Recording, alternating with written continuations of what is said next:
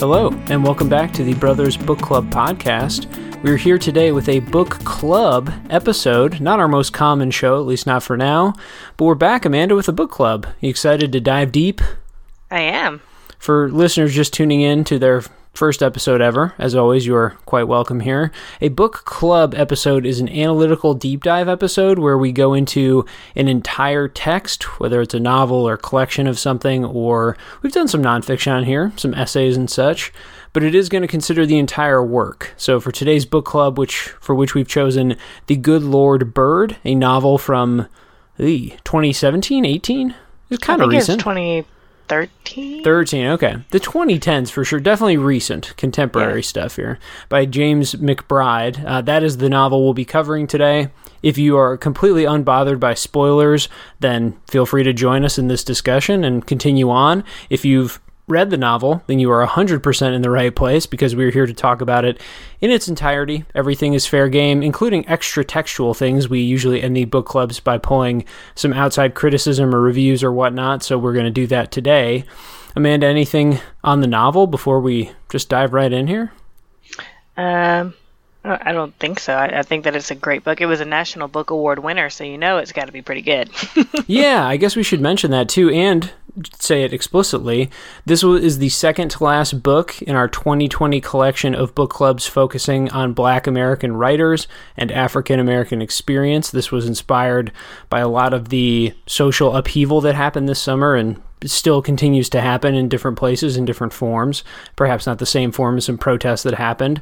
So, inspired by those movements and Black Lives Matter protests and things, we decided to contribute a book club a month dedicated to authors who write about that experience. And we've chosen some, I think, pretty great ones so far. I don't, have we really missed?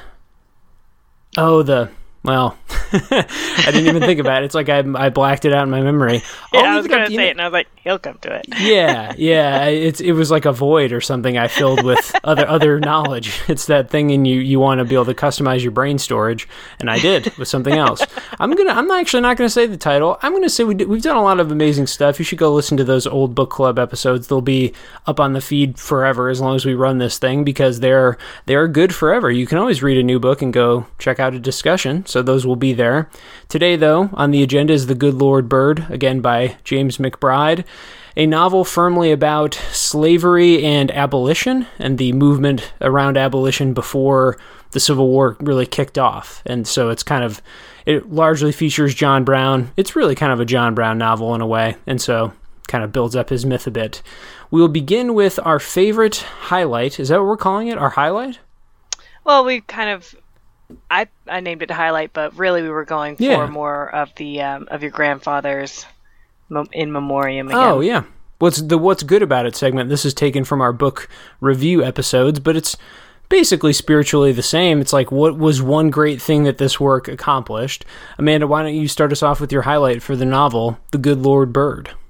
Sure. I said um, that for this novel, you had mentioned that it is um, about John Brown, and it is, but also it's very much about the main character, um, Onion. Yeah. And what I really loved about it was just the development of Onion's character throughout this story. I thought that this was his characterization of Onion and, and our journey with Onion is just really well done and, and beautifully written.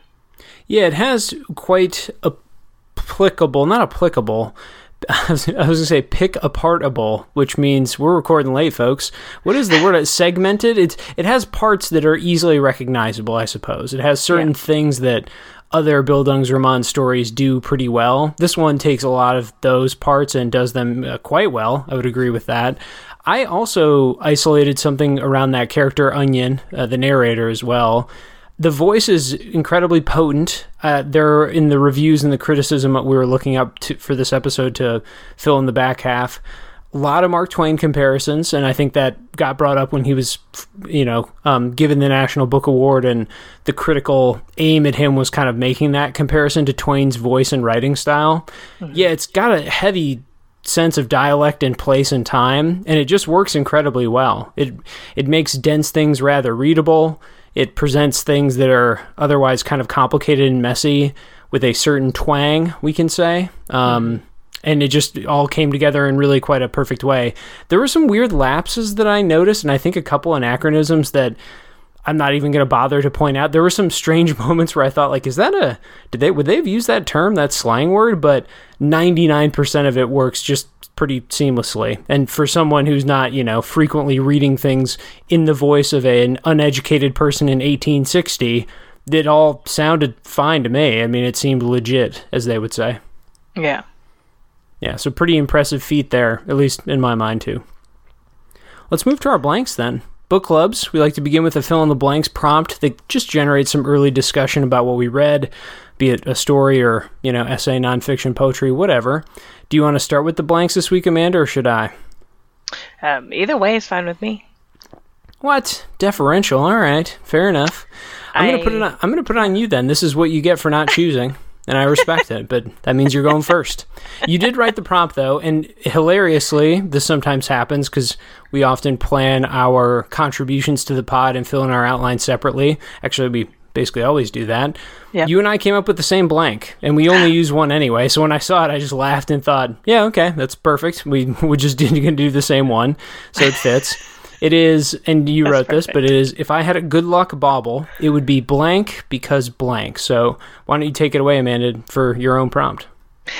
Sure, and it's gonna sound like such a, a cop out, but my reasoning for it is is pretty valid. Um, so if I had a good like bauble, it would be my daughter. Um, She's not a bauble. She's a real know, young but, lady. Like, Onion is also John Brown's good luck bauble in a way. yeah, yeah. Um, but I would say my daughter because of well many things. She's my daughter and I love her so much. But um, when she was born, I have a thing about even numbers, specifically the number four. okay. Sure, Um, sure. It's one of my like little like obsessive things that I have. And um, when she was born, on the day that she was born, all the numbers were um, a multiple of four, and the exact time of her birth was they was also a multiple of four. So it's Okay. like Fair enough. the the most auspicious thing that could have happened to me.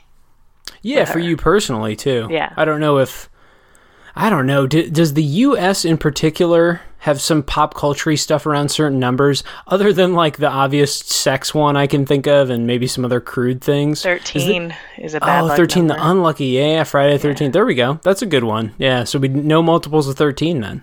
yeah. Yeah. That's great. Well, I mean, yeah, I think that works for this answer. I almost want to force you into picking something you can fit in a pocket. That was partially what I was imagining too, or put in a cap, for example, as a bird feather might be, uh, just to just to give an example off the top of the head. But I think that's a fair answer because onion is explicitly that, and every time they encounter each other, John Brown mentions it. So I think that's a very Yeah. valid answer. I had a couple of different ways to approach this one. I'll start with the one I would hope. I inherited a watch from my father, who inherited it from his father. Uh, and it's just it has a simple inscription. I think it says "Love Dad" on the on the back side of it of the face. But it's a really old mechanical watch, apparently somewhat expensive, kind of a like collector's item type watch, and it still works. My mom very generously once got it like you know took it to a mechanic and had it cleaned up and everything. I can't associate it with good luck though, because I have a slightly fraught history with my dad. So it's kind of like it would be weird if it ended up being good luck for me, though. In terms of just a nice item in my life that I'm going to keep around, I think that's kind of like my hopeful good luck bauble or charm item or something. Um, I do have a sincere answer when in my life I believed I had one, though.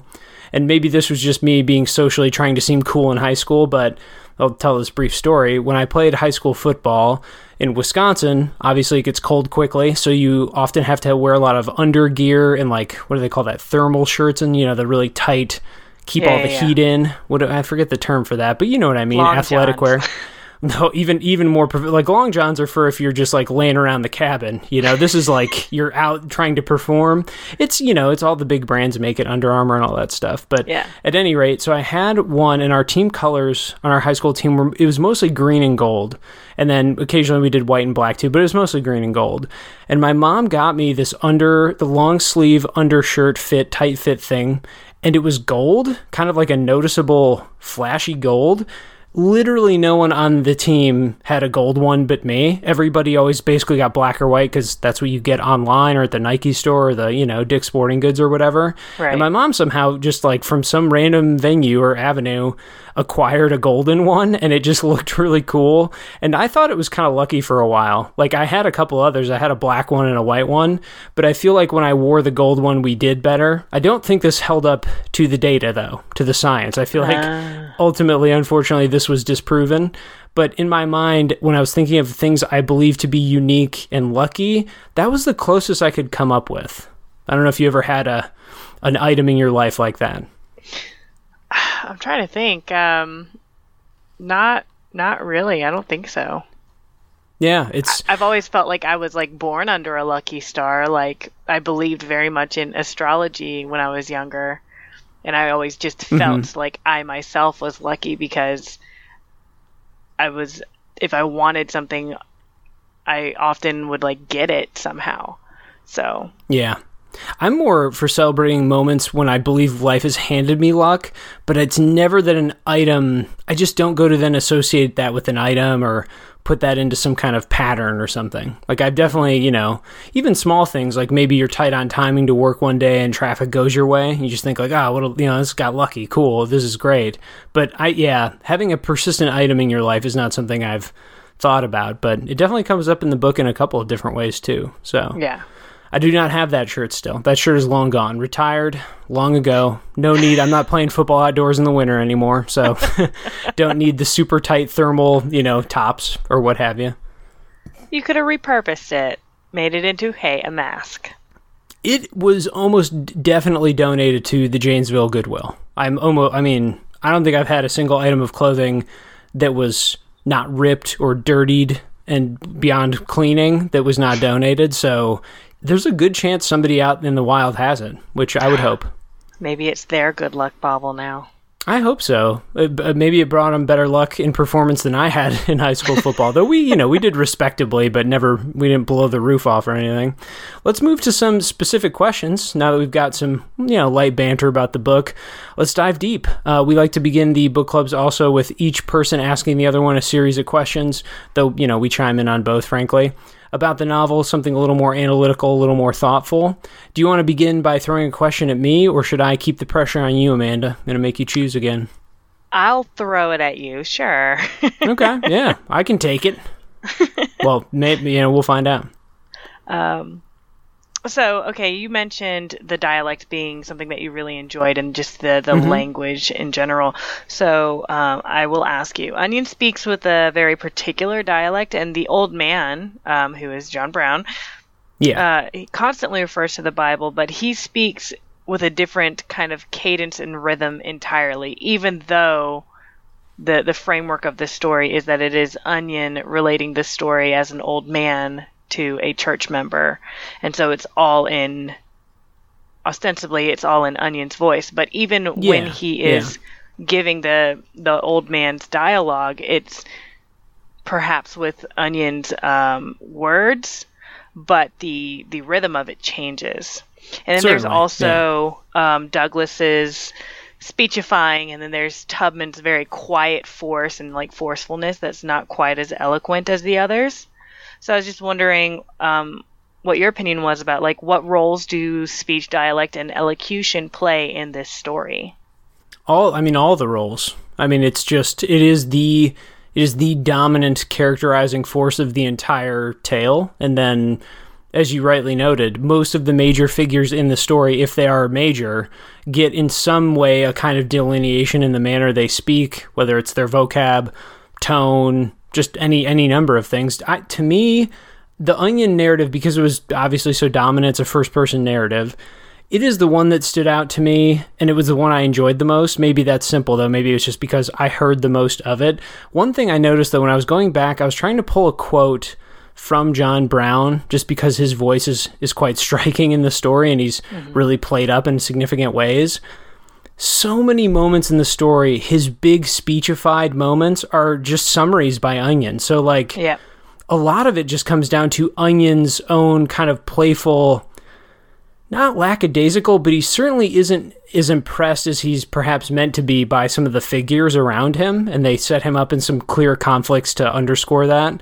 And so just the way that he summarizes some of the things that Brown said, and these really, you can tell, would be really epic moments or really long winded, kind of ludicrous, extreme, you know, pedantic moments. He just sort of in a very casual downplaying manner just kind of like well the old man's going off again you know that goofball yeah. like eh, can't can't control him so yeah. the whole thing cuts it in a very i would say respectful because at every moment he's trying to be even handed to that's the other thing in his characters he's trying to present it as kind of like well, I kind of saw it this way, but I kind of get this too, and so and he does that with with almost everybody he's in, he encounters. Not everybody, but a lot of people get second looks in this story, kind of like second opinions, and so yeah, I just felt like his delivery of John Brown's big moments was almost the most memorable thing, though. Like you said, there's direct dialogue. John Brown does get to go off and say and quote the Bible in you know these bizarre ways and have all these moments of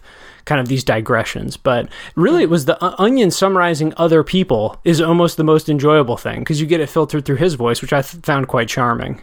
Yeah. I'm not yeah, sure his... if you enjoyed that. Yeah, his interpretation of things as well. I definitely did. I thought, and that was uh, part of the reason that I thought that the character work for Onion was just really well done. It's just consistent, but also shows like an eventual growth, personal growth, and everything like that. And and I did enjoy the way that he his perception of the world around him was just really kind of funny and mm-hmm, almost yeah. innocent in ways. Um, which the the changing point being when he saw Pie, the love of his life, Pie getting uh, sexified there. yeah, we're we're nailing it with the we're sociologing all these words. We've got it going on. We're inventing we're inventing nouns and verbs on the fly. But yes. yeah. We're I'll, English majors. We're allowed to do that. I think so. It's our Shakespearean birthright to just invent and make up things willy nilly as we see fit. Yep. You're welcome, language. Um, so I just I found that really really interesting and just kind of surprisingly like refreshing and i think that it really kept the story light um, overall even though it has some really heavy themes you don't feel like you're just being like you're reading a, a textbook or anything like that and i think it's it's because of um, onion's voice well now you mentioned something earlier that i wanted to transition off of because i had a question about it mm-hmm. the specific scene that i think perked my attention up to the novel and alerted me that there were things happening, ideas being toyed with that were like maybe a surface level deeper than I had not not that I hadn't been giving it credit because the writing is pretty striking and in, impressive, but that it was playing with some ideas that were not as straightforward as maybe you would think in the beginning. And that was like you'd mentioned the the sexual encounter I think, well, and I'm already like hedging and, and, pausing and stammering like a fool because you sh- you almost should call it a rape, but then that's the whole twist is that right. it is presented as that quite clearly right up until the final line of the scene and then the scene ends and you're like wait you know it calls into question the entire interpretation that onion just had of what he witnessed between Pie and I forgot the other guy's name. That like he was the person meant to control the slave pen outside of the saloon. Darg. Darg. Okay. I thought it was like a noun nickname. Maybe I thought it was like dog or something, but Darg sounds mm-hmm. that's got the guttural sound you would expect.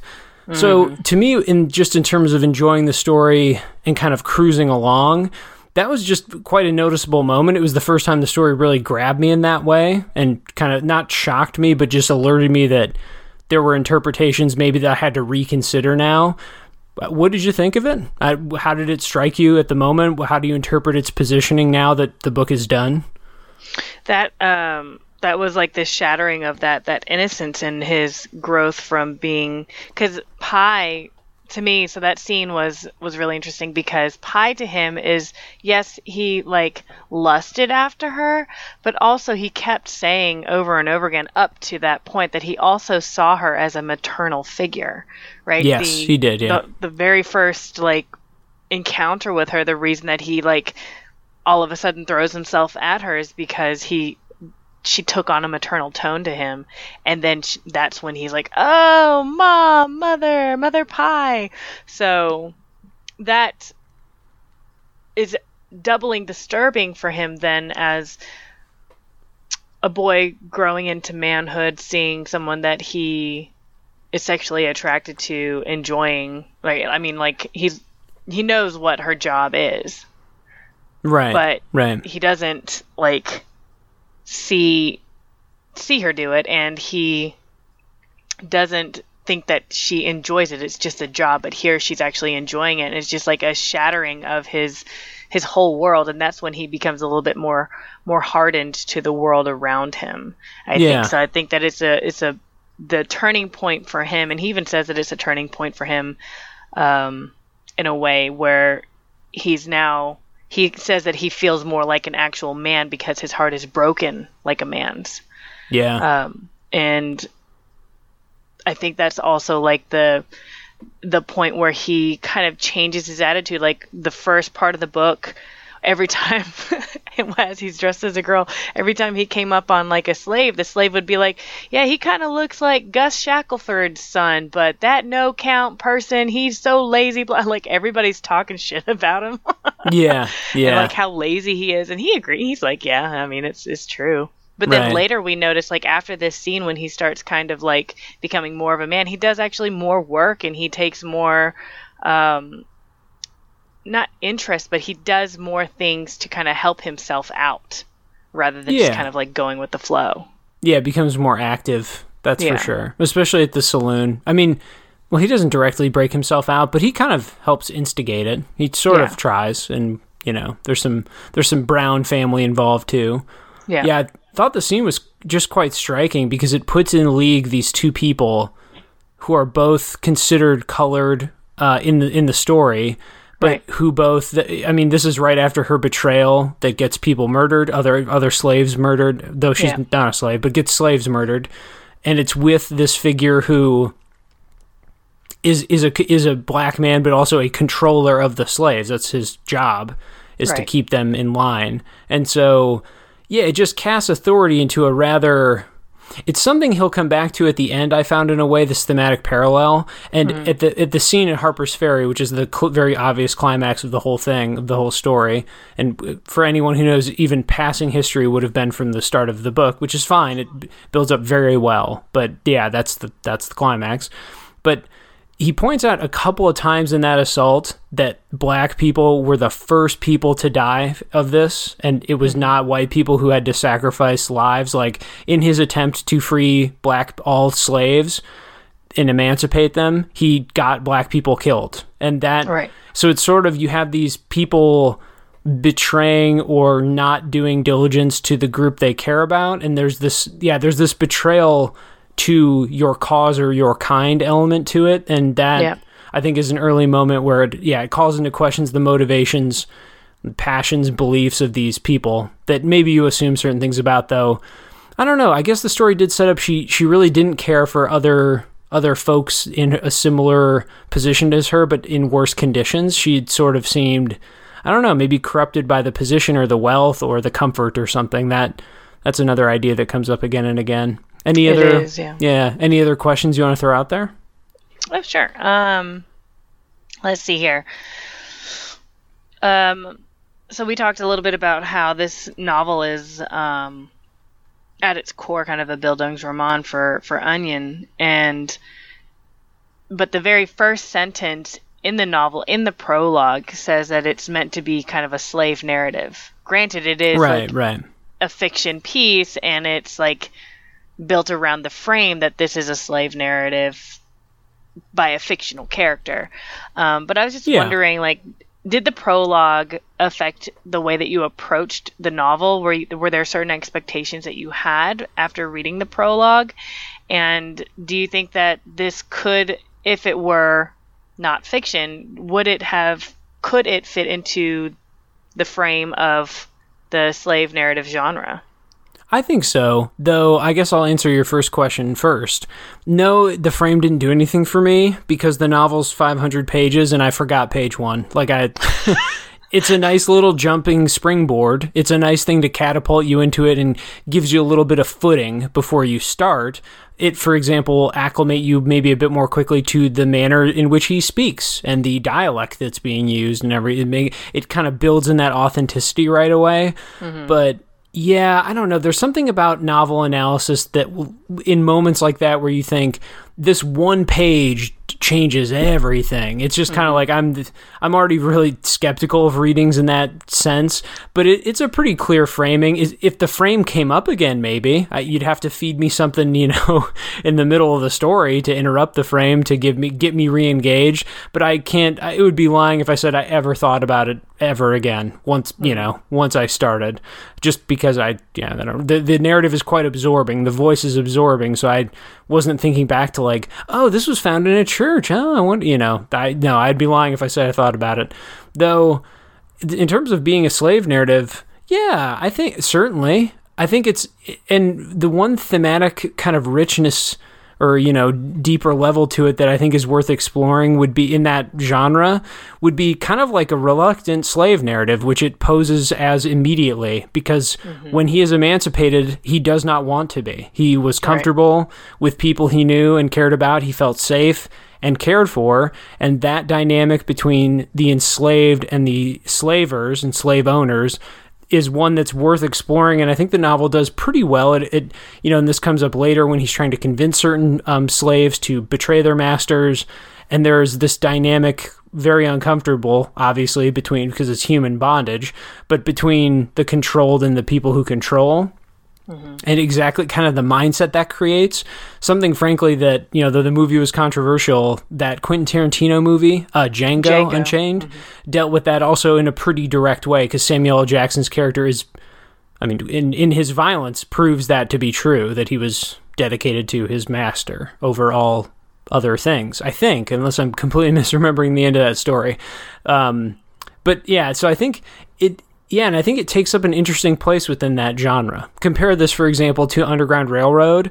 Was there even one moment in that story where any of the enslaved had some kind of hankering for the people who controlled them? I don't, or like respect, love, admiration. I don't no. throw out, throw out all the words you want. Like I don't remember that. If that was in there, it didn't seem like a significant scene. It was total escape, fear, tyranny, which I think I, I, don't know. I'm not going to tell any authors how to approach their stories. That feels like a fitting mood for a tale mm-hmm. of that type. But this was just a completely uh, different way to approach it with with different thematic strands. I guess it's a maybe an overly long answer, but yeah, I think it deserves both titles. It's definitely a slave narrative, and to me, definitely a Bildungsroman. So I'm going to say it's happily both. I don't know if you feel that way.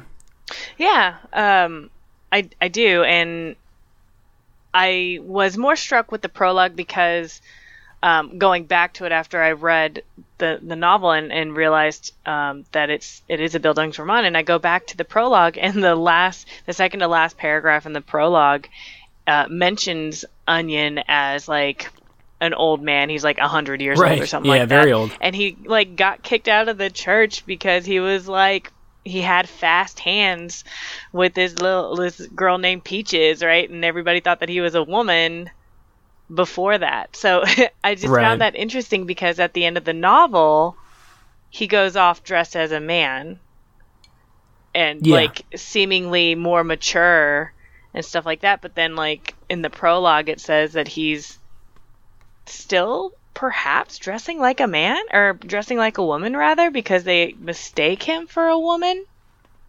And that he is like fondling gir- younger women? Like yeah i don't know. I, well and I it could that be really that it could be that he did that when he was younger?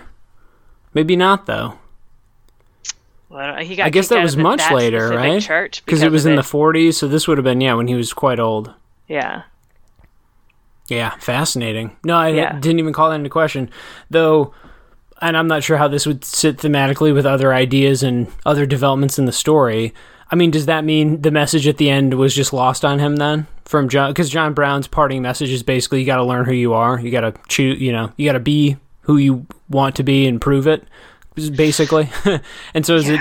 Are we to take from that then that he never fully kind of chose or sunk into anything? That he sort of know, just it's- floated in that in that in between identity zone. Yeah, it's interesting because he does make the comment after he falls in love with um oh, what's her name? Brown's daughter, Amy. Is it Amy? Oh gosh, Annie. I, don't- I Annie. don't. Annie, Annie. okay, yeah, Um, Annie.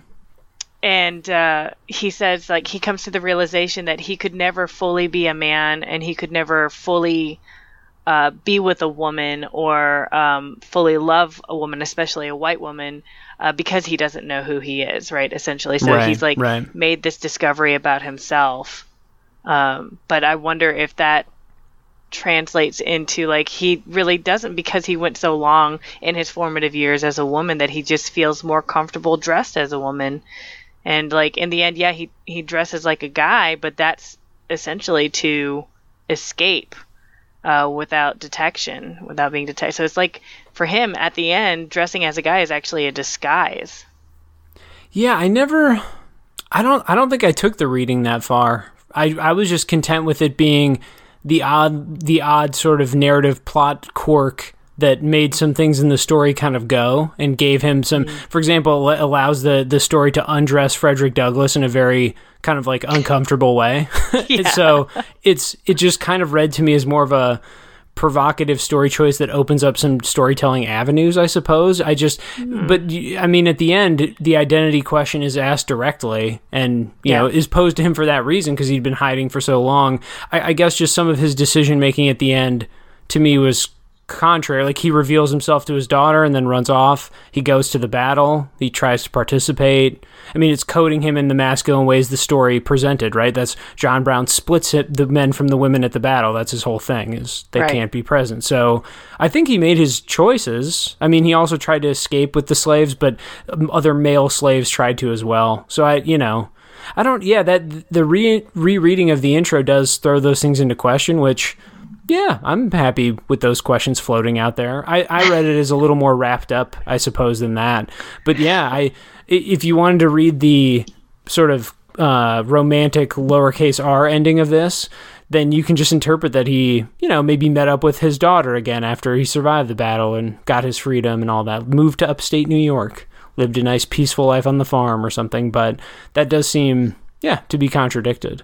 Final Yeah. question I'm going to ask, and then we can jump into some quotes. Um, the the most obvious pop culture touchstone for this book felt like Forrest Gump to me, but only in one very superficial way, not in, in any way in terms of humor or construction. Because I I don't I don't know Forrest Gump doesn't strike me as particularly funny. This novel is pretty hilarious at times. yeah But it's just in that it wants to throw out a bunch of figures you'll probably know. I mean, let alone John Brown, which who is a name in history that most people from America who took U.S. history classes could probably pull that name. At least Harper's Ferry could. You'd probably have a pretty good chance of pulling that. The context around it, whatever. But it dabbles in other names. So Harry Tubman shows up, Frederick Douglass shows up, George Washington shows up in the form of his nephew, I believe. And then mm-hmm. also Robert E. Lee shows up at the very end, but never only by name. He's there, but you never talk to him or anything. So did any of those feel in terms of the storytelling narrative however you want to frame it the most monumental and kind of interesting or did any of them not work Um, Douglass, I think for me was was the biggest like what because yeah even though yeah I took um, U.S. history obviously, and I do recall the name John Brown. The, we covered it so little and like honestly, if we spent time on it, it was probably like half a class.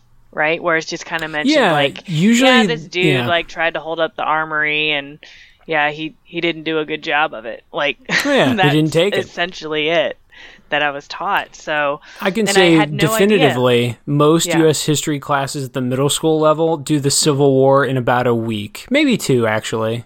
because I was part of sort of some of that planning. Yeah, because if you're presenting it all in one year's time, that's yeah. Usually you'll do like maybe a week on the Civil War, maybe two. So yeah, John John Brown would get you know ten minutes in a lecture in that week probably. Right. That like not not a whole lot of knowledge Mhm. of that. So seeing that um, there was a connection between Brown and Douglass, I actually had to look that up because I had no idea. I was so surprised. I was like, Yeah. they knew each other? What is that for real? well, he wrote so many letters, you know. He's a vigorous letter writer, big big believer in the USPS. We could have used him this year. I know. really need a defender and that kind of we need that level of fervor, you know. yeah. we need his passion back. um, and then like the the description of Douglass was so like irreverent, right? And I just I loved it. I absolutely Yeah, loved it. I loved how human he is and how flawed he is. Um, I just I really enjoyed that, and and I was so surprised. So I actually because of that particular point in the story, I was like. I have to research all of this myself, so I just like kind of delved into history a little bit more. That's great, yeah. because of this book. Yeah, That's high and high praise too if it sparked, you know, further readings. I agree. I thought it was the most fun and fitting. And yes, I we'll get to this in the criticism because I know I read your article that you pulled. A, a very strange, but I could see a very light reading of this saying you can't treat him that way. That's like a Right. monumental figure who really mattered to abolition and contributed in a real way. To which I would just shrug. It's it's all human, man. Like he had some fun with it. He didn't paint him as a monster. You know, he painted him as like a lo- perhaps lonely, horny, kind of older man. Just seemed bored, you know, and Yeah. and I guess I, I suppose he did attempt some kind of coming on. I, we can read that. If you read that in the extreme, then fair enough. Maybe he is a monster. But I read it maybe a little little less intensely than that. But at any rate, yeah, I thought it was just a. To me, in the the way it placed in the story, it's kind of he comes to symbolize Onion's dislike of those who are unlike John Brown. He wants the he wants the heat. He wants the action. He doesn't trust the city folk who talk too much, and that's kind of ends up being the you know if you were reared around John Brown, you would believe that too. I pres- you know you would believe in the in the action in the heat. You don't want Right. to spend too much time talking, though he does that too. But you don't want to rest on your laurels and and just contribute from afar. And so I think he just becomes that kind of symbol of somebody who, yeah, maybe has more importance in terms of historical remembrance and sort of the way people remember these names and the impact. But Onion clearly just he's in league with Brown, believes that while Brown might not even be very good at enacting his plans, the fact that he's enacting them is the thing. That's the Right. thing that matters the most in a classic way. right. And I think that's also that respect for action is also um, apparent when he meets Harriet Tubman, who was very much about actual movement of, of people to freedom. And so there is respect there and even a little bit of fear on his part because he knows that she can see right through him, right? So Yes, there's yeah. definite respect for her who is not much of a talker. In fact, like when she does speak, it's it's very short to the point and um, not full of big vocabulary words or anything like that. And it's Yeah. I think a, a good reflection of Onion's opinion of of, of sweet talkers. no no references to French military strategy or Right. Roman battle tactics from the empire days. All of that high-minded stuff that some of them get into. Yep. Yeah, that's for sure. That's a fair point. Yeah, I think I think all of them worked for me. Frankly, would be the short version. I think I think all of them were kind of fitting. It didn't mm-hmm. it didn't feel that Forrest Gump way to me, which is just it, that is the point of the story. There's so much filling in between that I didn't feel like when those moments came, it was just oh another one, oh another one. It was kind Right. of like yeah, each one felt like it had its place. So I would compliment it in that regard. Let's get into some quotes. Um, we're going to celebrate some syntax here. This is when we deep dive into some of the writing and the style, and usually for the better. Usually we try and celebrate because we choose things we believe we'll like. I'll let you start this week, Amanda. Any quotes that you want to throw out there that were really meaningful or interesting? Sure. I'll start with the first one that I pulled. It's from page nine in my um, novel, and it said Pa was right proud of his friendship with the white race, something he claimed he learned from the Bible. Son, he'd say, always remember the book of Ezekiel, 12th chapter, 17th verse. Hold out thy glass to thy thirsty neighbor, Captain Ahab, and let him drinketh his fill. So when I first read this, I actually like laughed out loud because it was just so yeah. ridiculous and funny and also kind of sad. I mean, like he he does make a point. His so that was why I pulled this quote is like he uses humor, but his humor isn't just to it's not like sidekicky like har har I just need a joke here. It's it's funny, but it also makes a point of something. There's always a reason for that particular piece of comedy. And so in this one, he, he's he's pointing out that his dad, who has this, who believes he has this great relationship, um, actually is like kind of the butt of everyone's joke here, where he's purposefully being taught incorrectly not taught to read so that he can correct himself, which then further makes him even more of a ridiculous figure to the the people who are in power. So I I thought right, that that was right. really interesting, an interesting use of of comedy um, throughout the novel. And really, going back to the parts with his father in it, it's just perfect that he fell in with a new father figure in Brown, another yeah. person who would probably never misquote the Bible, but would probably miss what missynthesize it. Like he just he throws passages together that you know, perhaps are not intended to be and can kind of bleed them together in a way. Mm-hmm. So it's not like he's getting the actual information wrong, but in a way he's I don't know, he's still twisting it and still turning it in a way that maybe it was not meant to be twisted and turned. Mm-hmm. Yeah, that's a it's a great quote to show, and it shows off the humor in a good way too. Pretty yeah. literary, but not inaccessible. I don't know how. What do you what would you rate Captain Ahab in terms of a, an illusion? I mean, even if you are not familiar with um, Moby Dick, there so many cartoons and just TV and movies they they reference Captain Ahab and the white whale. Like you would know, I think the name Ahab and can relate it to yeah. like, oh, I've heard yeah. that in Futurama or something like that. Yeah, that's fair. Futurama coming in handy as always in the literary corner. Or in the literary sense yeah. I'll pull a quote here that i'll read from when Fre- and I, we said this up front but we're going to spoil the entire book. Um, when the son of john brown frederick dies kind of it was onion's closest friend really only friend at, up to that point when he was riding with brown. It's also really the first time the good lord bird shows up in a major way in the story but mm-hmm. after he dies and he's holding the bird that frederick is that he killed frederick's dead the narrative says I come out of the clearing in the dusk and took a long look at my old friend in the growing darkness. His face was clear. He still had a little smile on his face. I can't say whether his superstition about that good Lord bird done him in or not, but I felt low standing there holding that dumb bird. I wondered if I should f- wander someplace and fetch a shovel with the aim of burying Fred and the bird together, since he called an angel and all, but I quit that idea and decided to run off instead. Weren't nothing to this life of being free and fighting slavery, was how I thunk of it. I was so bothered by the whole bit I can't tell. I didn't know what to do. The idea of running back home to Dutch and trying to work it out, that worked in there too, truth to tell it, and I aimed on seeing to, to that, for Dutch was all I'd known outside the old man. And then he just ends by saying, he just d- does nothing, makes no decision. Then he says, So I sat on the ground next to Fred and curled into a ball and fell asleep next to him, holding that good Lord bird. And that's how the old man found me the next day it's just quite a rich scene, and it's got a couple humorous lines in there, some honest narration. But I mean, what do you want to unpack first? That he's fetal like, that he associates not doing anything with girls and not men, that he that Frederick was smiling as he died because of the symbol that then will I mean, it's like the crucial symbol at the end of the story in a very explicit way. It just sets up a lot of things well. There's just a lot of threads you can tug at in a passage like that. And I think it reads really in a clean way, and it has the, enough dialect to make it not boisterous, but sort of just fun to engage with. But also, it isn't too dense either. It's just well balanced. It's well written. It really is, and it's such a great.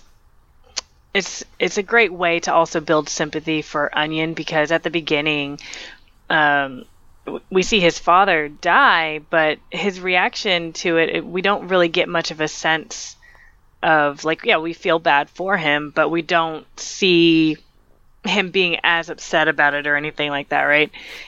Because he thinks about himself throughout. And here he is thinking about himself, but he also has a a passing thought of of Frederick beforehand, which I think is shows how attached he was to Frederick. And so you, when I read this, I felt really like sad for Onion, and I I liked him even more as a character.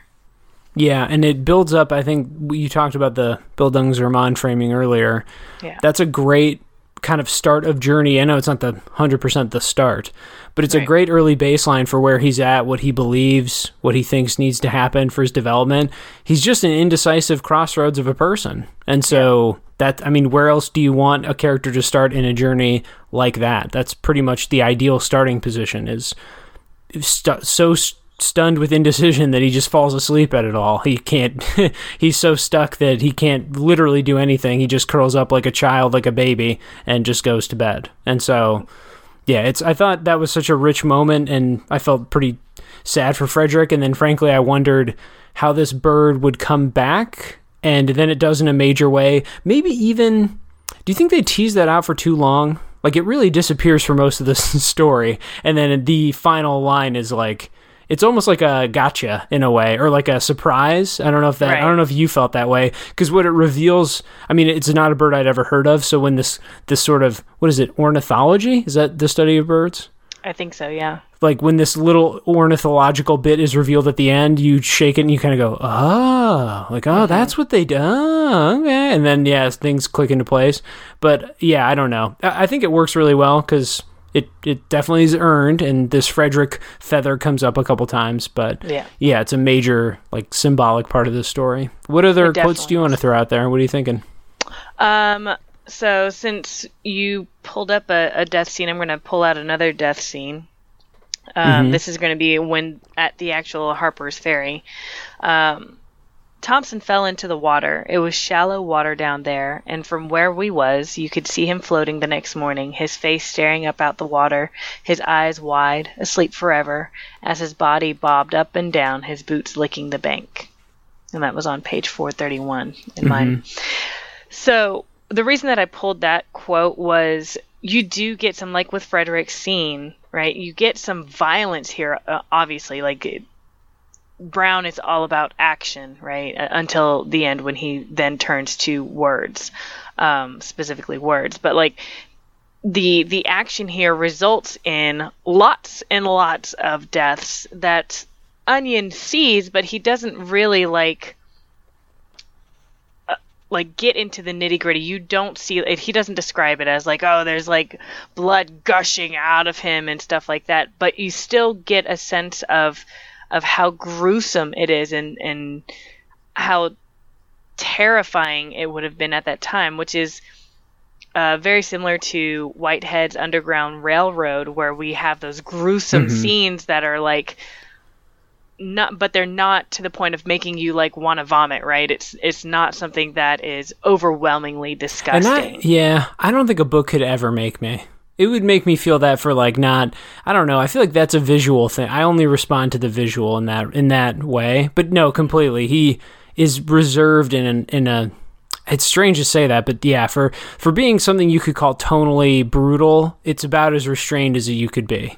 Right and i think he does a, a good job of of kind of balancing that because if if something is too gory right just like with with horror movies and stuff like that but like if it if something is too gory you're definitely going to turn people away from from your message overall and from wanting to finish the book right Yeah, Um, yeah. So I think he does a, a really good job of that, and and even in this particular quote, like the the contrast that he plays with is really nice, where you see like his eyes are open, but he's asleep forever, and uh, his body is like bobbing up and down, and his boots licking uh, the bank. So you see him kind of like almost when you imagine it, it's almost like floating in the water, like you're relaxed more than you are Yeah.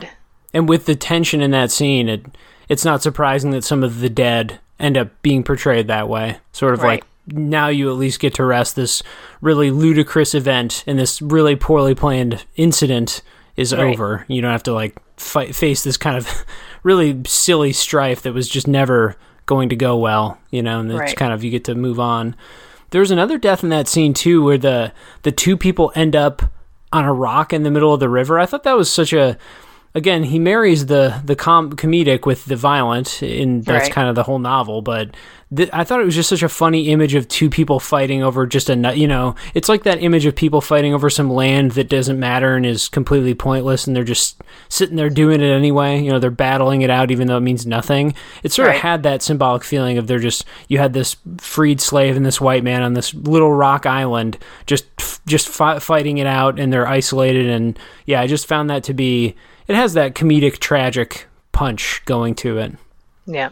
It's an absurdist image, but is also yeah quite horrifying. I think the line that ends that fight is something like he blew off his face or something. You know, it's so it becomes like you know almost hyper violent in a way, but you know Exactly. doesn't turn from it.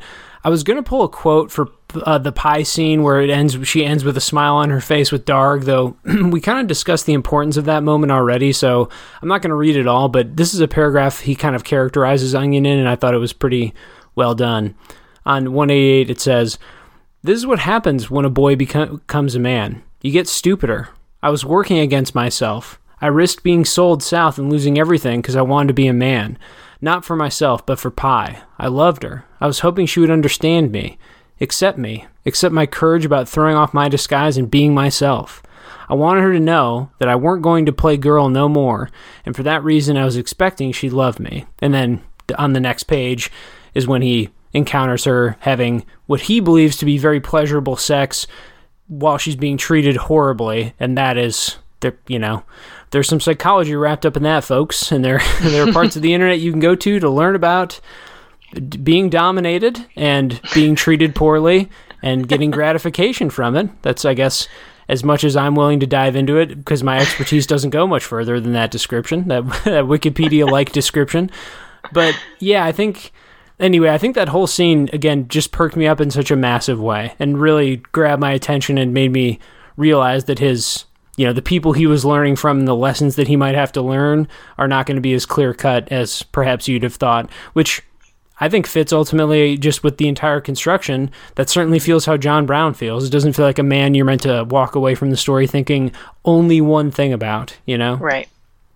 So Right. that's a great scene. And yeah, clippy little sentences that are kind of fun, but again, never t- and never too overwhelming with the tone of things and the dialect, but you know, just something like you get stupider, you know, just quick. It's very very biting, very quick at times too.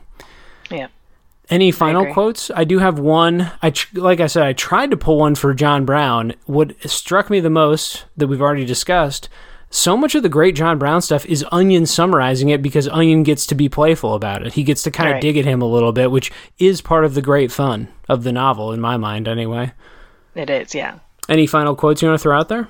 Um, yeah, I, I had mentioned this quote before. Um, it's after he kind of falls in love with Annie, and it says, I know there weren't no way I could have brung myself to be a real man with a real woman, and a white woman besides. Some things in this world just ain't meant to be, not in the times we want 'em to. And the heart has to hold it in this world as a remembrance, a promise for the world that's to come. There's a prize at the end of all of it, but still, that's a heavy load to bear. So I pulled this quote Mhm. because it shows how mature Onion has become.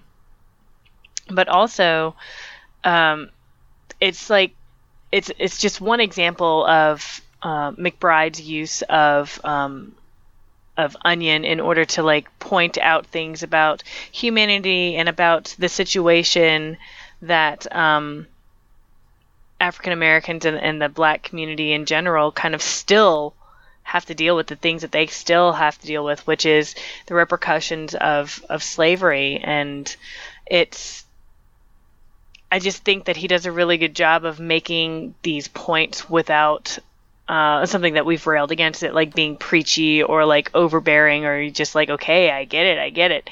Um, but he does because he uses onions growing maturity and understanding of his situation and his identity to kind of point out how these things are still affecting America. I think that it's really cleverly done. Yeah, it's sort of I think you nailed it. It's never too preachy, and it does become explicit at times. There are a couple explicit moments when Onion just has to say what he's realizing, but because it's, the whole thing is done in quite a confessional way, and so I guess you know literally was some kind of like narrative told. It was a confession of some kind, mm-hmm. and so yeah, it just it just works because those moments aren't. Firstly, they're not too common and they're not overwhelming when they happen, but also delivered in kind of this friendly happy go lucky, kind of just surviving, getting by, pragmatic type voice that, mm-hmm. yeah, makes it all a little bit more. Yeah, it doesn't never makes it overbearing and difficult to read, but you're right. It introduces just another, you know, intriguing historic theme that can be. Uh, we could talk about that in the novel in a couple different ways, right? Mm-hmm. Yeah, no, I think that's a great quote. I I only have one more that I'll share briefly because, again, I wanted to find something with John Brown in it directly. This is when yeah. he's running into an alleyway that everyone's shooting guns in, which is something he does often. It says, Yeah, shout out to the rebels who are shooting at us from the slave pen. The John Brown says, I'm Captain John Brown. Now, in the name of the Holy Redeemer, the King of Kings, the Man of Trinity, I hereby orders you to get. Get in his holy name. Get, for he is always on the si- right side of justice. And then Onion observes some stuff and he says, Looking back, I reckon cannon fuses blow out all the time. But that cannon not firing only give the old man more reason to believe in divine intrusions, beliefs of which he weren't never short. He watched the fuse fizzle out and said, Good Lord, God's blessing is eternal and everlasting. And now I seize yet another sign that his ideas, which has come to me lately, is on the dot, and that he is speaking to me directly. And then he keeps going. Yeah, it's it's hilarious. He yeah it jumps around. He uses any any occasion of any kind for a digression or a, a sign of holy order in the universe and of his divine mission, as he puts it. And so, yeah, I don't know. I, there's something about now. You and I were both raised raised in the Christian tradition, as as mm-hmm. it were. I, there's just something about the speechifying and the kind of elocution of that specific religious group and I, and even within Christianity, there's a lot of different sects and things, and you can look at a lot of different subgroups and whatever, and how they tend to do their prayer or their gospel and all that. But there's something about seeing it turned into absurdism that really just hits me in the right way. I, I think yeah. it's hilarious. I don't know, and maybe that's all contextual because I was exposed to some of it, though not in this way, right? Not in this specific form. And there's something about seeing combined, right, with the speaking of the time, seeing him say things like "get in His holy name" is just. It just kind of hits in the right way. It's it's both goofy, charming, but also we know he's dead serious, which I guess adds to that feeling. Yeah. I'm not I'm not sure what you took away from John Brown's speeches, but I always thought that they were hilarious. I just his rambling nature and stuff. And and I looked it up too, and yeah, he he could spout out like anything from the Bible. Like he had that thing memorized, and he was known to have really long yeah. prayers. Like these are all real things about him. yeah, wild. I like uh, here's a and I because I know I mentioned this very early. I mentioned that there were some anachronisms that I, there weren't enough for me to make like a log about it. Not that I maybe would have anyway, but it was enough that it drew my attention, but not enough to bog it down. He says there, his ideas, which has come to me lately, I seize yet another sign. Oh, sorry, is is on the dot. Do you think that was an expression in 1859 that it's on the dot? Well, I don't know. It's just there were there were little moments like that, and I and I think again, I'm not a historian of this time period or any time period. Just a person who likes reading. That's it. but I it's it wasn't enough to, to throw me off the scent or something. It wasn't enough to detract from the kind of accomplishment of the work as a whole. But there were a couple references in there like that that felt like I wonder if this is period accurate or I wonder if he did it on purpose to sort of I don't know, like ease the reader a little bit or give him something to get some almost like slang we would know or hear some kind of idioms we would know, or if he just did it without knowing, and that's you know whatever, that's fine too. But yeah, there were just little bits like that in there. But I I honestly can't say. Maybe on the dot was an expression from a long time ago.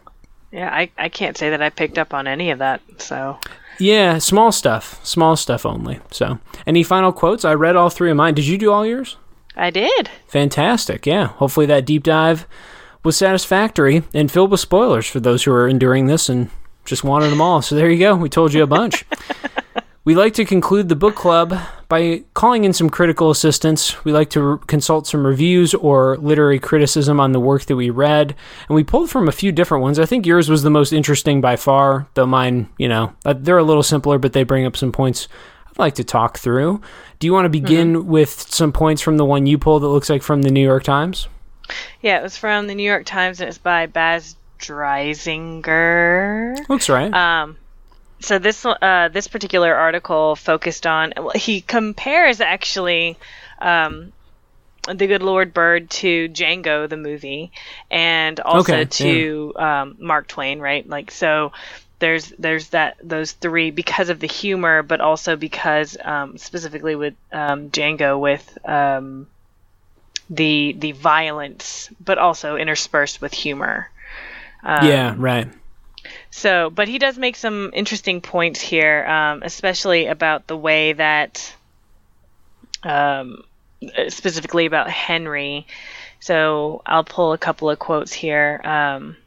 In disguising his light skinned narrator as a girl, McBride taps into both the long legacy of race, racial passing and the race and gender bending tradition of American slave narratives. Um, which I knew about like the idea of of passing as far as race, but I didn't know that there was a gender bending tradition in slave narratives. But I, I can also say that slave narratives are it's it's not my specialty, um, and I've only read maybe like a couple, so I I don't I don't know whether that's a common. Do you have you noticed that as a common? No, but I feel like Oh man, I wish I could draw some names out of my memory right now, but I imagine I won't be able to. But I definitely remember some stories, slave narratives, where people disguised to get by, and that could include maybe disguising as another gender. I, I yeah, I, there's no way I'm going to be able to think of an example on the spot. But mm-hmm. the, the the idea of disguise to get out of it, in a sense, to kind of like serve yourself, survive this, escape it by you know, by bl- blending in in that way right. does ring true to me. Also, mm-hmm. I'll say though I don't think term in terms of terminology we wouldn't call it racial passing anymore.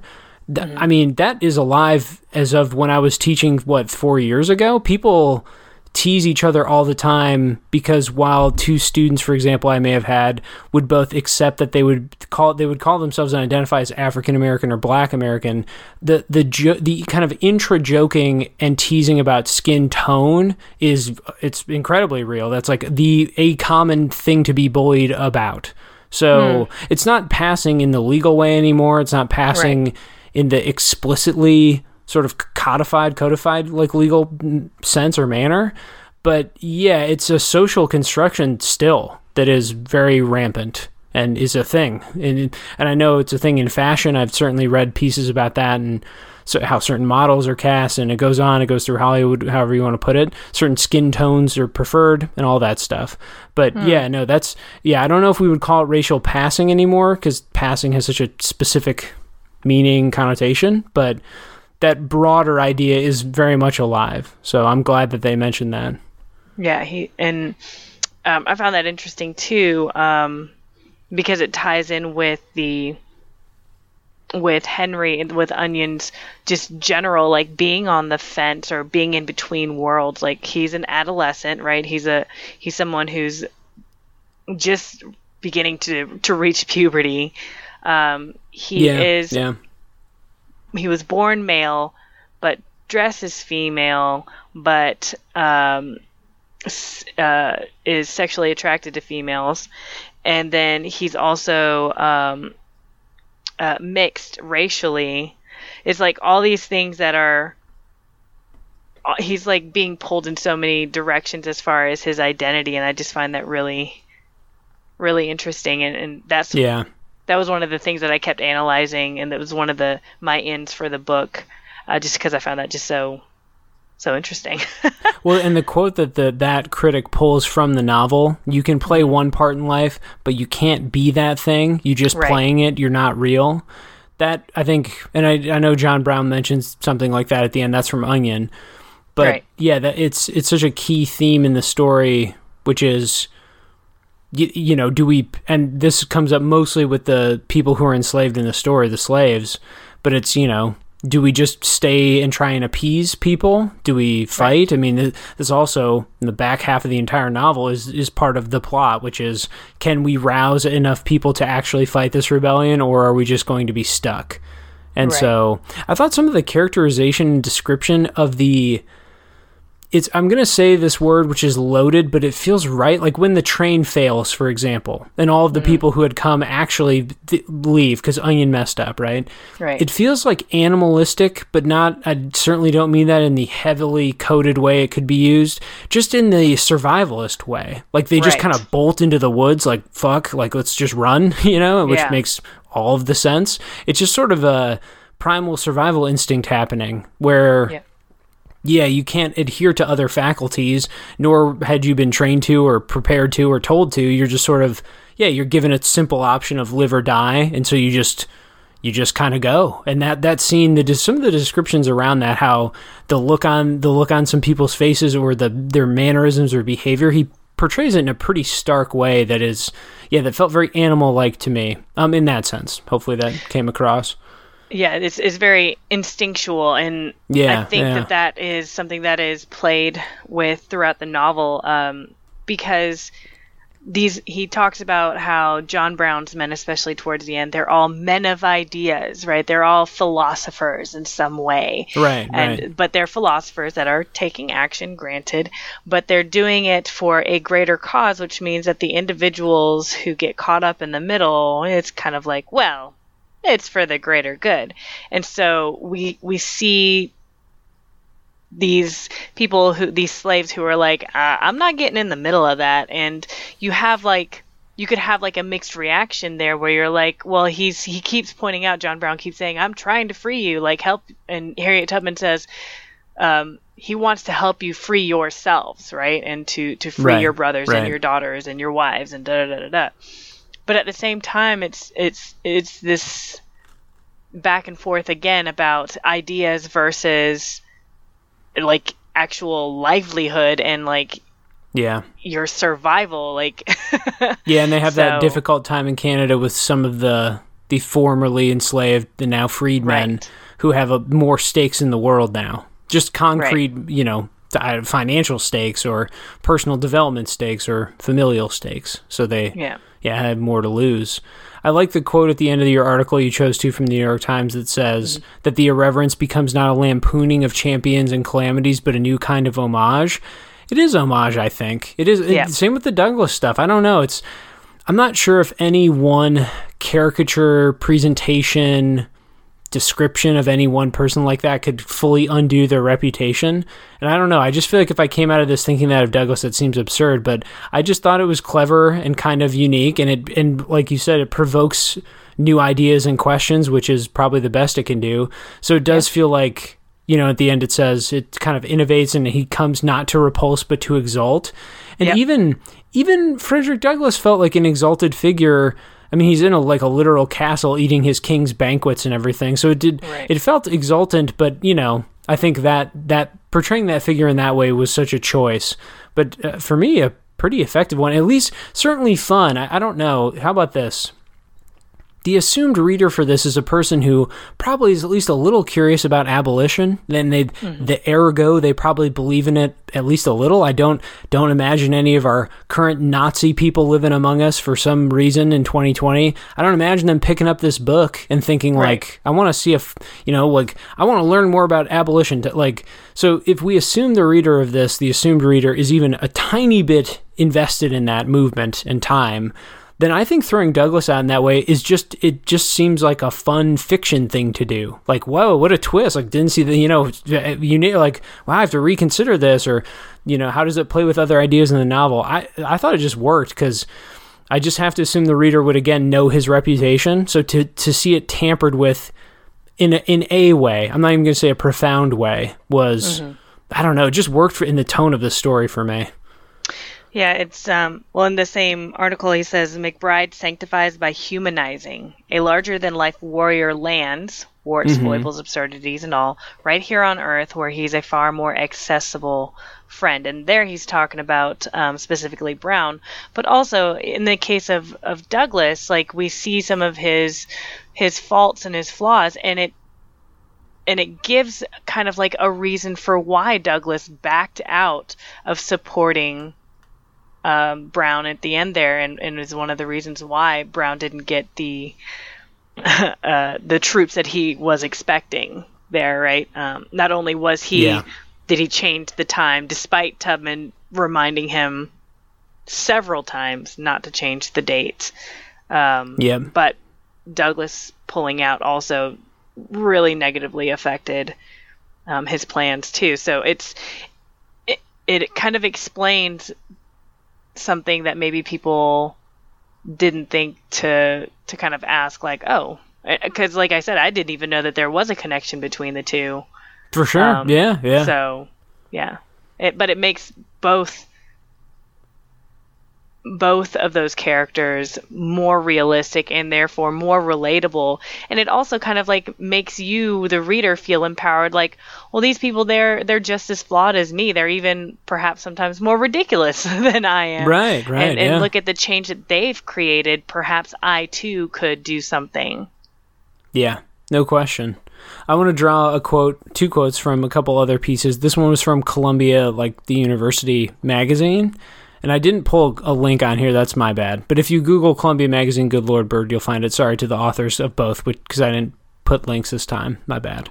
But I do have the quotes. I do have their ideas, which do matter. And they this one says the setting of the Good Lord Bird far from the deep south in the lawless but slightly less racially oppressive Kansas territory and then later Virginia is perhaps what makes it possible for McBride to marry slavery with comedy. The characters know that there is a far worse place for blacks. People are constantly threatening to send Onion to New Orleans or Alabama, which they mention, where the hmm. choice between slavery and freedom wouldn't be so difficult. That I thought was a, a reading that it deserved because yes, the characters do at times, many times actually say like I don't want to get sent f- further away. Like it's kind of like I made it to the this sort of limbo zone of yeah I'm a slave, but it's it's you know quote unquote not so bad, and so that interpretation is very real in the novel, and I think this strikes me as a classic problem of people judging history hundreds of years away from it where you think that position is absurd because it's a moral we know it's a moral failing and an utter in, inhumane interpretation of life. But uh, then again maybe you know if you were there like new orleans is worse so okay I, you know humans tend to settle too. There's a human instinct to seek out whatever comforts and build up in any sustainable way you can. So Right. Yeah, that kind of menace or specter over the whole story. I thought it wasn't something I picked up on as a kind of major idea until I read that, but I couldn't help but agree with it. I'm not sure if it, I'm not sure if that makes the comedy work. Could this comedy have existed in deep Alabama in a slave plantation or something? I guess not, because it wouldn't have allowed for as much interaction and sort of back. There's not as much push and pull, I guess, at- in that Right. point so maybe that maybe that point is is upheld or it rings true but i certainly thought the reading of setting there was a good one. And i it was something i noticed too. I'm not sure if you picked up on that when they mention it. Yeah i did. Hmm yeah. Any thoughts on gosh any thoughts on just the setting and the way they travel between places? Did that strike you in any way? When they, they certainly go i mean they go to boston right in philly i think or just boston? They went to Boston, Philadelphia. They went to uh, New York as well, right? That's where the the dude ran off with the money, isn't that? Oh, okay. Boston that he I just read that as all Boston. You know, I just flattened it in my mind, but whatever. There, yeah, they, they jump around though. There's there's some train hopping. Yeah, there's a lot of train hopping, and it, I think that it was meant to be kind of like almost overwhelming how many places he went to. Um, but my favorite things about that was just like how happy Onion was because he got to eat so much.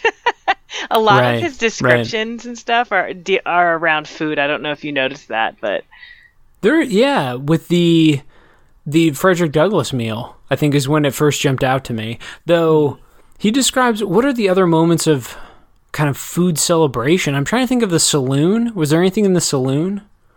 Rot just the gut. booze. Yeah, I was gonna say the word that comes to me is rot gut Yep. because he's just, he becomes an alcoholic temporarily. yeah. having to drink to get through another day on the job. Yep. Yeah, that's And fair. to get over pie. Yeah, right. I mean, no, no better way to cure a heartache and a heartbreak than boozing it up. Don't don't actually do that. Do not take Onion's advice. He was learning. He was in his youth. He was, I think, twelve at the time. Yeah. like literally, we pulled the quote earlier, and I noticed on a page before when I was trying to find the quote, it said, "Yeah, I was. Although I was a boy of twelve at the time, I was becoming a man." And I just thought, "Oh wow, that was." As an alcoholic 12 year old. Um, Yeah. is in the Kansas territories in 1859. It was a different time, that's for sure. Oh I yeah. have one more quote from an NPR. This was a published piece, not on the, as far as I could tell, not on their radio shows, but this was a written piece on their website. And it said, but McBride, so there's two parts to this. I'm going to read the first and get your thoughts. This is kind of at the end of their review, which was really more of a summary, plot summary than a review, but that says, but McBride adds a darkly comic plot twist that is admittedly hard to wrap your head around. What if old John Brown spent his last four years tending a prepubescent transvestite who became the only one to escape the raid unscathed? Isn't that factually. Well, okay, let's unpack a lot of that. He doesn't tend to him for four years, they slip apart for months and years at a time. Right. So I don't. That's just like a misreading of what the story was. He doesn't. He doesn't tend to him much. He le- lets him accompany him sometimes, but not even all the time. Like they spend months and then years apart, don't they? Or am I? Yeah, there were two. He even says at one point, like, Yeah. that was the last time I saw John Brown for two years. And Yeah, and he was, with him when his son stuff. died, so it kind of solidified him in his mind. If we want to get Right. n- plot nitpicky about it, I just didn't think that summary was even that accurate. Yeah. because the tending to tending a like really that's how you're describing that he he does a million other things that he tends to and not her he literally ignores onion at times explicitly because he's doing all kinds of other crazier stuff like looking at maps and Right. studying roman whatever but then it says the only one to escape the raid unscathed isn't that also untrue Don't, doesn't he escape with some other slaves and they it was like a group thing and they they interrogate them and stuff and then let them go also yeah, he was one of four. yeah, there were people back at the farm who never quite went, but they were minding the like Owen or I don't remember if it was Owen. Yeah, his one of the son, Owen. sons. Yeah. Yeah. and so it just I don't know that paragraph just hit me as sort of because it, then it says it's a darkly comic plot twist that is admittedly hard to wrap your head around. At no point in the story did I think. Now, granted, I guess it's it's all absurdist, but doesn't that fit with the entire construction going on? Like, it's not like he wrote a deadly serious. It's not Twelve Years a Slave, Right. but there's an impersonator and a transvestite. Like, It's the whole thing is played for this, and I think it. I don't know. That felt discordant to me. I don't know if that reading sits well with you, but I, I didn't find it hard to wrap my head around at all. It felt it locks into place really quickly. The voice, Yeah, I the think it does a disservice to the novel to put it that way. I think yeah, it, it makes it seem like it's more ridiculous than it is, like as as though he is unable to pull it off. But yeah, I, there was no head scratching for me about anything in here. Right. at all. Right. Yeah. I, now later in that same review, it said, "Yet in McBride's capable hands, the indelicate matter of a befuddled tween from the mid 19th century provides a new perspective on one of the most decisive periods in the history of this country." And so, sure, I, Onion is rather befuddled and is technically a tween, though. What a strange term to apply to the 1800s, but I guess it's true. it just feels weird to use it in that context. I don't want to get too reductive, though. I do wonder if this comes down to a simple question that uh, comics and those in in comedy these days often ask because of you know quote unquote cancel culture, whatever that is, if it's real. But it sort of comes down to a question of, well, is it really okay to make a joke about anything, right? And this is a thing that often gets bandied about as sort of a I don't even know if it's a high-minded debate, but sort of this casual pseudo-intellectual debate of, well, can can I make a joke about topic X, you know, or or am I going to get canceled, or is it off limits? And I suppose the thing, and this becomes frustrating with comedy because having to explain a joke means the joke is just in, implicitly dead at that point. Right. But I think the tough thing is, I, I think I come down on, yeah, of course anything is fair game. It's the same way I feel about fiction. I mean, it's, I can't imagine somebody pitching something to me in, let's say, a sentence format. Just give me a sentence of what your uh, vision is.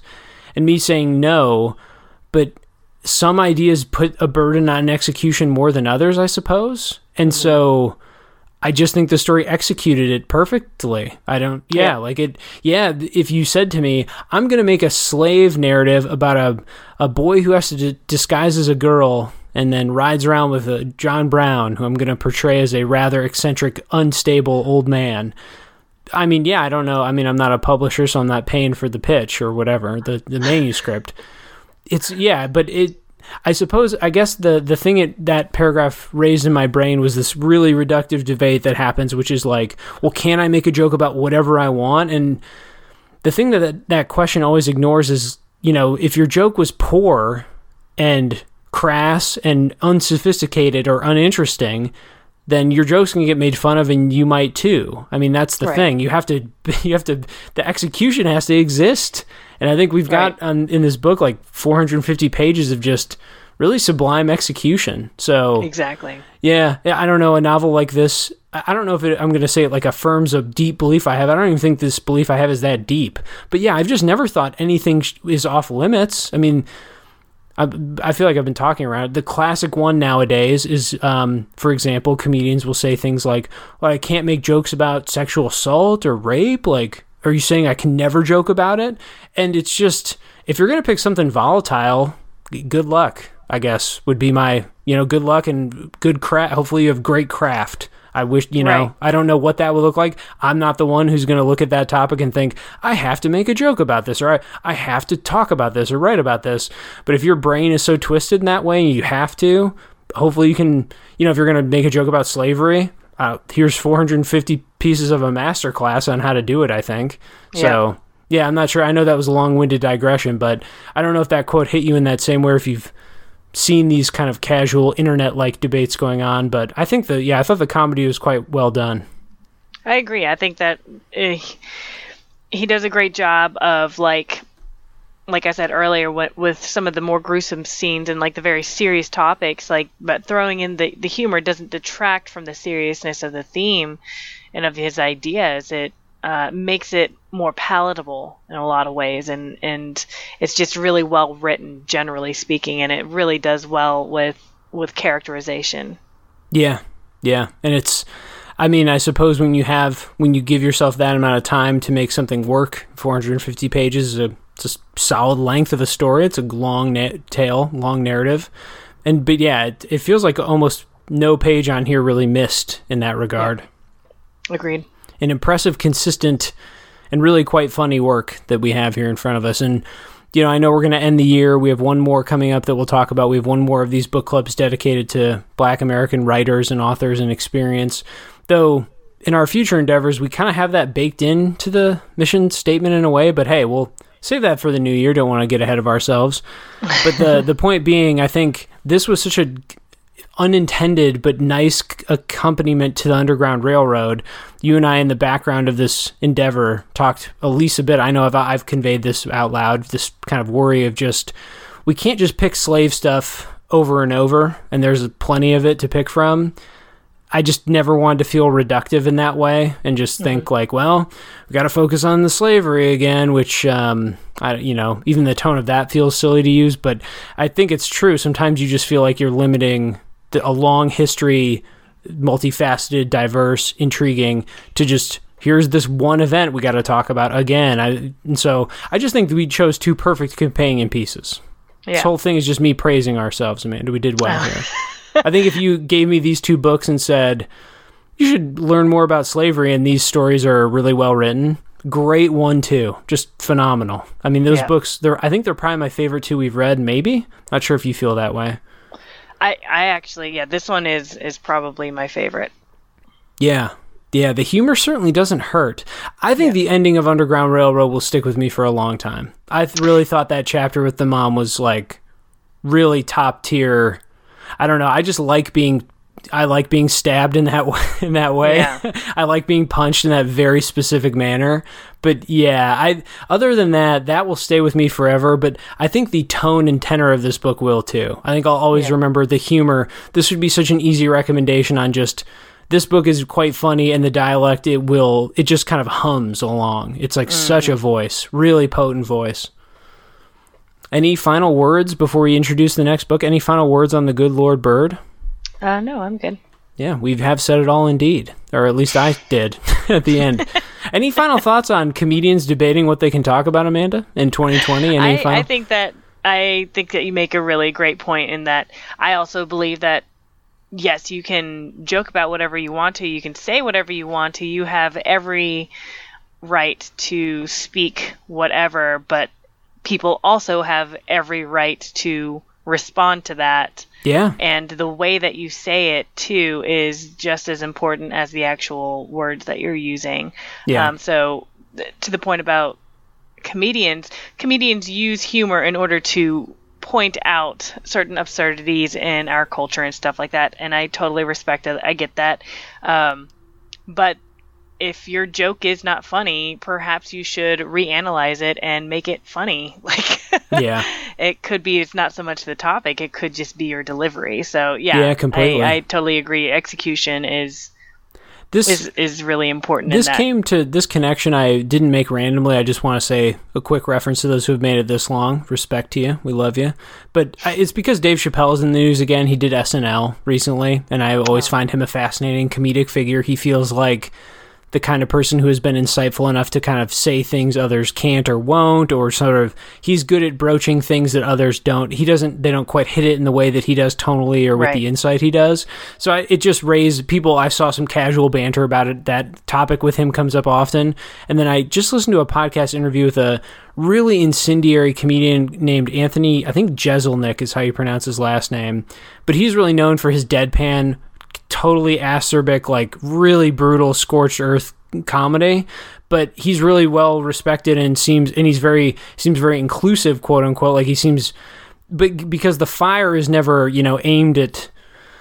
I, anyway, I'll let other people explain it better because we're not a comedy show. But it just this is just a thing that gets brought up occasionally, and there's a lot of let's say these days with this cancel culture talk a lot of i think false talk about free speech especially since speech is contextual and if you're calling yourself a comedian you've entered into an art form and to me that that is kind of the important barrier of like yeah try whatever you know I, Right. again i I feel like I'm a big shoulder shrug. I it's just that some things have a higher bar to clear. So good luck. I don't, if you think you have the chops to write a 500 page like hilarious slave narrative, I've I wish you well. I don't, you know, yeah. Uh, I'm not going to stand for some lesser work than this. So I just thought, yeah, this is just such a good monument to how to marry those two things. Again, didn't mm-hmm. want to. I don't know. Not, I'm not going to say it affirm that belief in me or something, but it's an interesting example. Why don't we set up our next book though, Amanda? Because we do have one final book club for December coming up in this specific collection and pursuit we've been doing, and then you know as we begin new things next year, we'll talk more about those goals in the future. What is the next book? What are we reading, and why'd we pick it? Um, the next book is called "Don't Call Us Dead" by I believe his name is Danez Smith. Yeah. Excuse me. Um, and this is actually a poetry collection, and it's a National Book Award finalist. Um, it's pretty short. It's only like 80, 80 odd pages. Um, and the Okay. reason that I chose this is I wanted to. We've been um, doing mostly novels, and I've been trying to. So I, we did also the short story um, anthology, which you guys can go back and listen to that to see how he felt about that. And I, I wanted to include something um, that had poetry in it um, because we have not analyzed um, Black American poetry yet. Um, even with the um, Penguin Classic stuff, it's been Yeah. Yeah. um, mostly white folks um, there. yes. So loads. And then, however you categorize the Greeks and Romans, I don't even. Yeah. Who knows? I don't think we can apply whiteness before a certain time period in its institutional understanding. But yeah, I don't. yeah, whatever you want to yeah. call them. Yeah, I don't, we've got like old Scots in there. There's been some Norwegians or something, but yeah, Russians, lots of Russians. Um, but yeah, yeah. So it's it's so I wanted to do some poetry, and um, I found this one just kind of like looking around, and um, it looked really interesting and um, really high praise for it. So I thought that this would be a, a pretty good choice. I, it is a perfect ending because it'll close the loop on in terms of form and style. We've done a couple novels, we've done short stories, we've done nonfiction. So, in a sense, it's kind of the perfect culmination moment. I mean, I think maybe close on this thought or a similar thought, but I think rounding out your reading every year with some poetry is still valuable. It's not certainly yeah. not the the trade of or the what is it coin of the realm these days lit in a literary sense. It's certainly not the dominant form, and that's okay. But I still think it's worth exploring and digging into some poetry. So yeah, 90 pages of poetry. I mean, yeah, it's short on the page count, but who knows what density will await. Have you started exactly. yet? I, I admittedly found out we're doing it tonight because, you know, we give a month to prep for these, so it's fine. But yeah, I haven't bought a copy yet. Have you started? Um, I have not. Um, okay, um, but cool. I can tell you that um, it looks like he plays a bit with um, structure, so Great. I think it'll be pretty interesting. I'm assuming you mean um, on the page physical layout? Yes. Okay. Yeah, yeah, yeah. That should be interesting then. Let's get the Ezra Pound homies out there. The E. Cummings people. Let's wake them up. Alert yourselves. Yeah. What's, what do they call it? Stir the hive from Good Let's, let's stir the hive. Yeah, yeah, yeah. Yep. Yep. Let's stir the, the Yep, we're hiving the bees. If you are a E. E. Cummings bee out there, we are hiving you. Please respond to our call. We're putting the signal out on the internet. Hear us. Anyway. All right. Yeah, we enjoyed The Good Lord Bird an awful lot. Recommend it to just about anybody in your life who is literate. We hope that they can read this and enjoy it. And until next time, we will see you between the pages.